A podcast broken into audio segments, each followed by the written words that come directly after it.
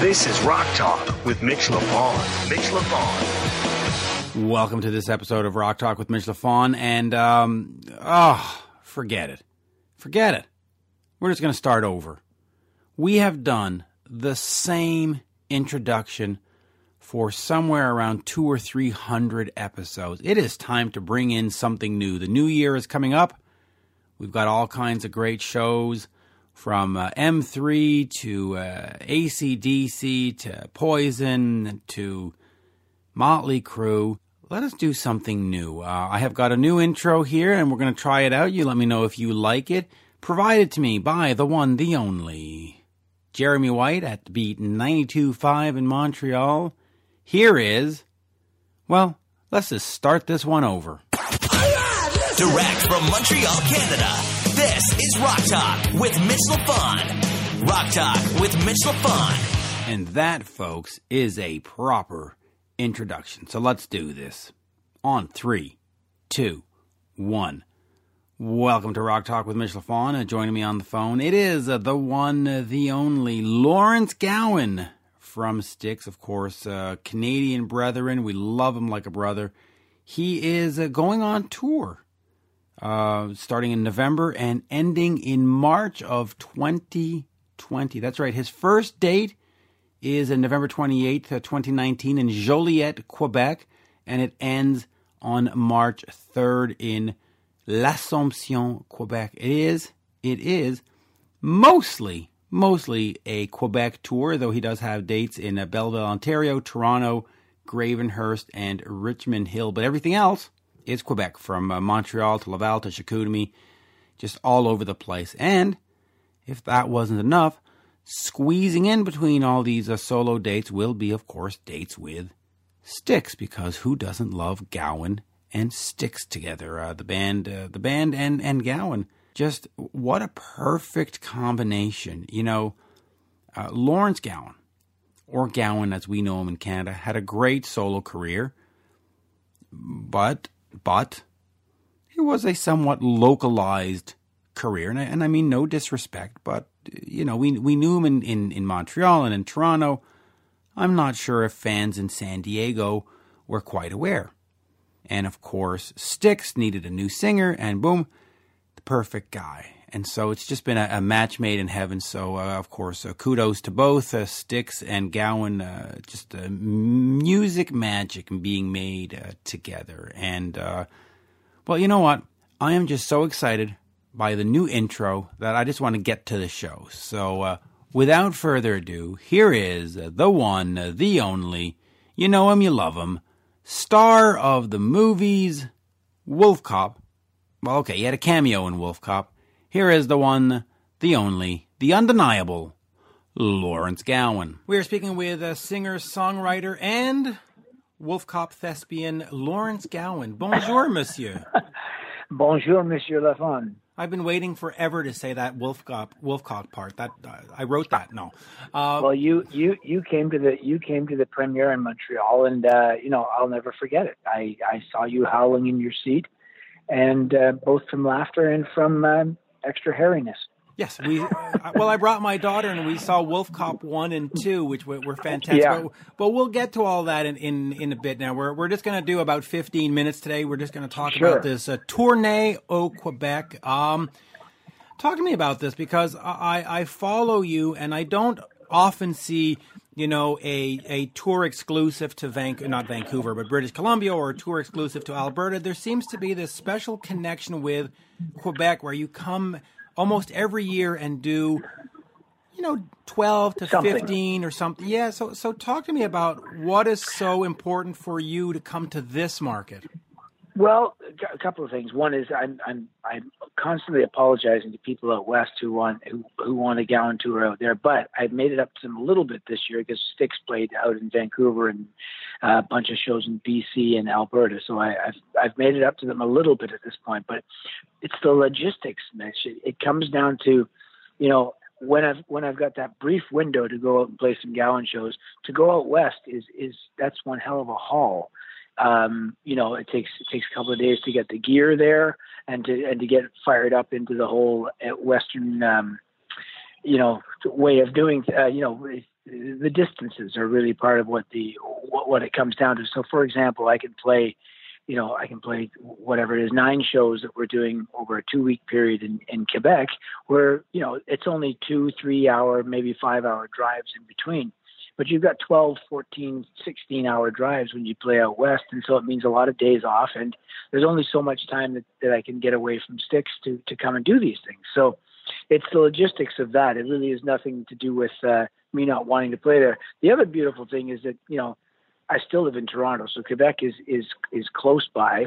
And there's this there's it's it's never ceased the the kind of demand to come and to come and play here, and the audiences here are just so much fun. And quite honestly, it's still got an exotic appeal to me when I get come here and try to speak my broken, uh, you know, horrible uh, version of French. But people seem to enjoy it, and uh, they understand usually about forty percent of what I'm saying.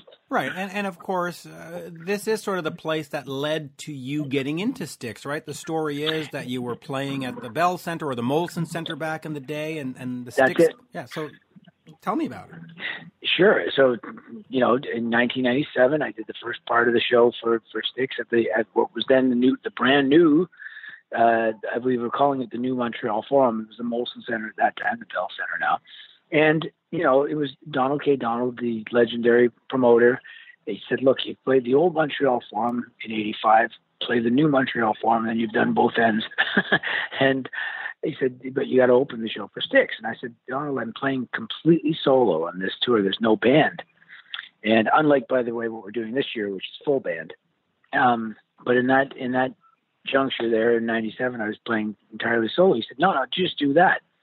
And when uh, Styx manager Charlie Brusco, when he heard that I was doing it completely solo, he thought, how could somebody play, you know, the Montreal Forum with uh, just solo piano? So he came up from Atlanta and he saw the show, and it was one of those kind of scripted nights almost where everything went, you know, just exactly to script. There was, you know, there was a, it was a multi encore night, and the band took note of it. You know, they were they were side stage at the end of the show, and uh, I shook hands with Tommy Shaw, who made the very prescient statement of like, we we, we got to work together more in future.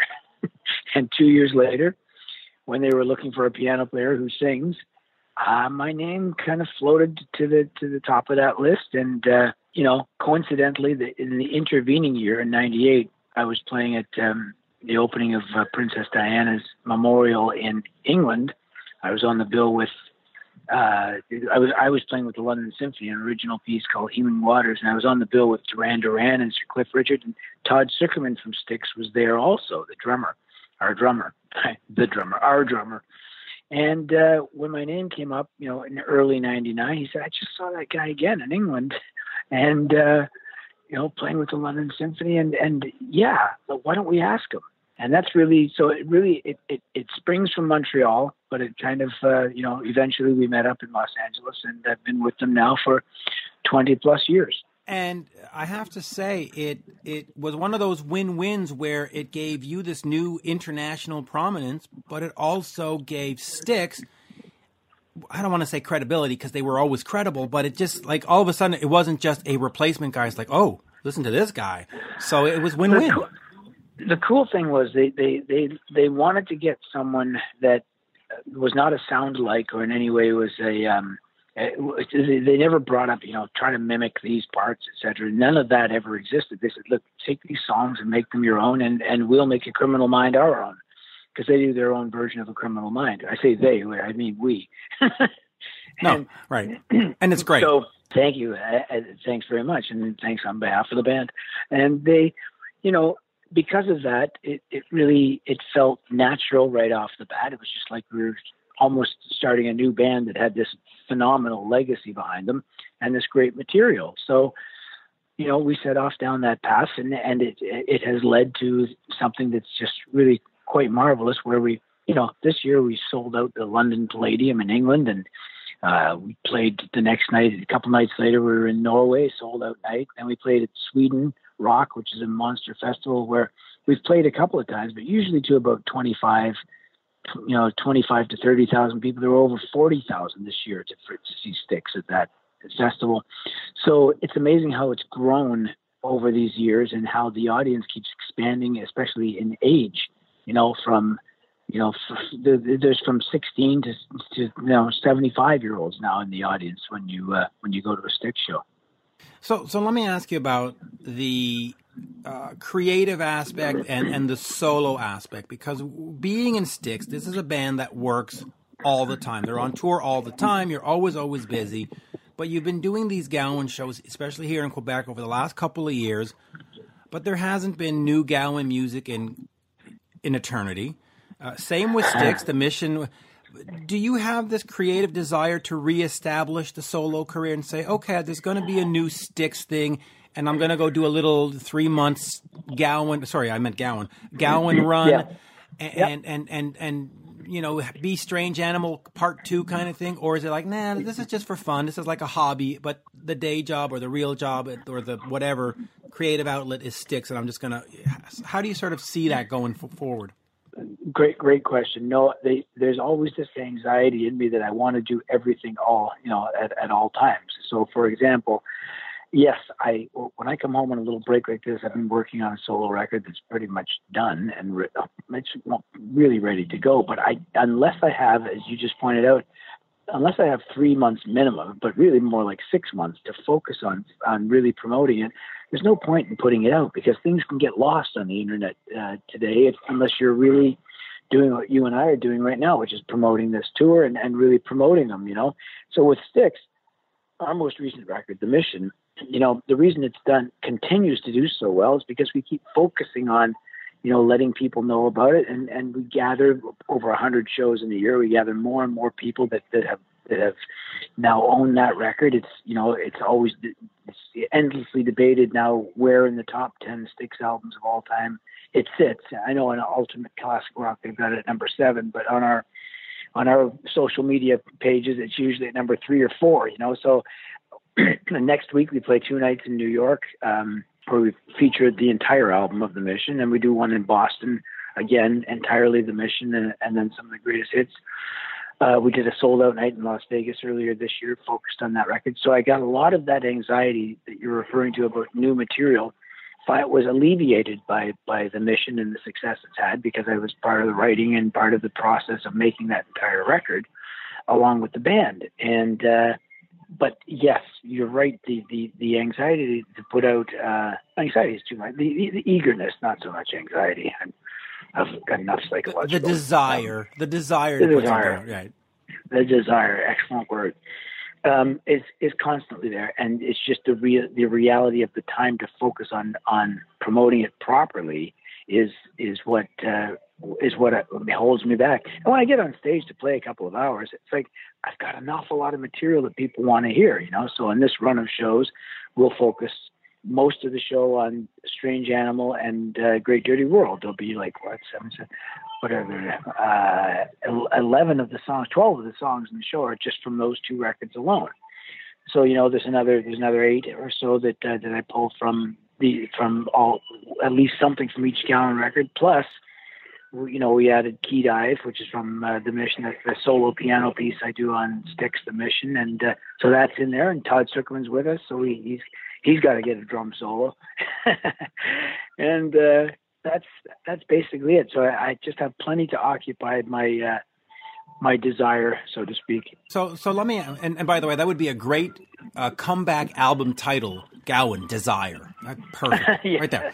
Uh, but no, let me, let me I, do- I do want to ask you about the mission because it took 12 years between albums and it was received very, very well by the critics, as you said, Ultimate Classic Rock. And, and, and I've seen it on Yep. Twitter and uh, fans love it. So, does that sort of spur on the creative juices like, hey guys, we did this and it actually worked? Or and, and so we do another one or do you say hey listen let's just go out on top because if the next one tanks like you know like how, how do you Yeah, how does the band sort of see it Uh, yeah, excellent. Well, yes, the success of that record has led to no. There's there's a flood of new ideas that are suddenly being uh, being combed through, and and we, you know, we fully intend to to see them through and make another record because the uh, because of the success of the mission. That's flat out what it is, exactly as you just pointed out.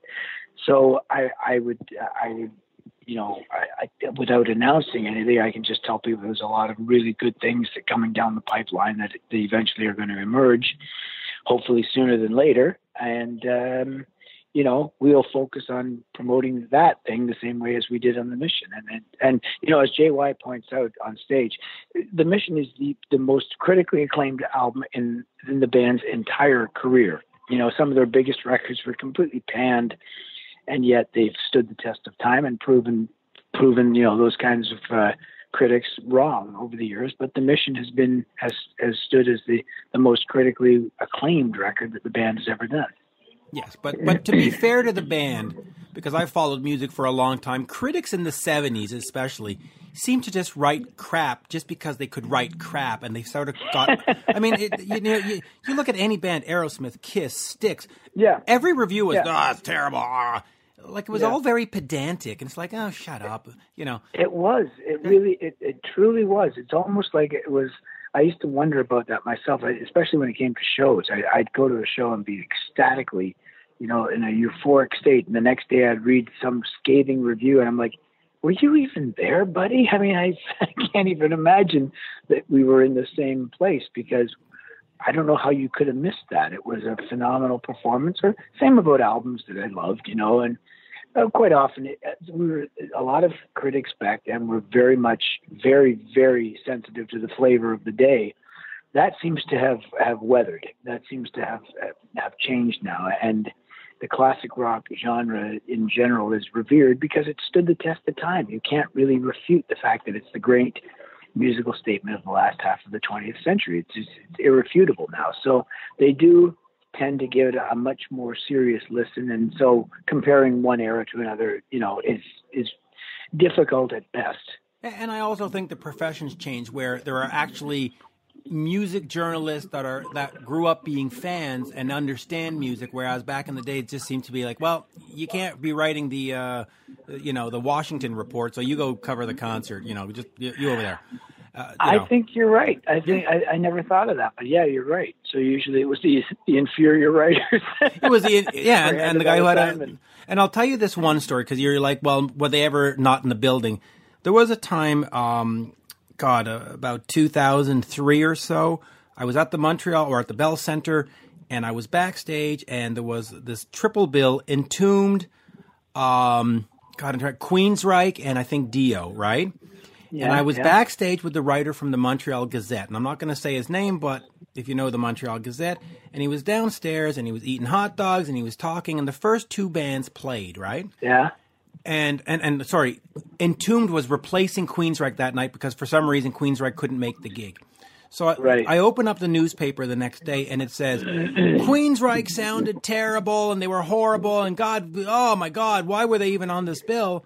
And then and I, and then they went on about motor, and I just went, wait a minute, Queensryche yeah. canceled their appearance because I think yeah. Geoff Tate or something. It's like, and and you were backstage with me while both wow, it's like both bands Mitch, were playing. like, you might have been pre- you might have been present at the at the at the onslaught of where fake news really began. I think so. So I was just like, wait a minute. So then I'm like, okay, now that explains all the, the bad reviews of all the concerts I've read over the years. This yeah, guy was backstage yeah. anyway. Um, so so yes, so it's it's a it's a great dirty world, isn't it? It really is. So so yeah, no, I I got to see behind the curtain, and I was like, uh, all right. So that's why I don't I don't read yeah. reviews, I don't read record reviews, and no. I don't write them because. Do you know the greatest reviews we have are a few thousand people are on their feet with gigantic smiles on their face at the end of the night, begging you to stay and play. You know, a, a lot much longer than you're than you than you possibly can uh, given the curfews of the buildings. And so that those are the greatest reviews of all to read. I mean, now we're in an, an era where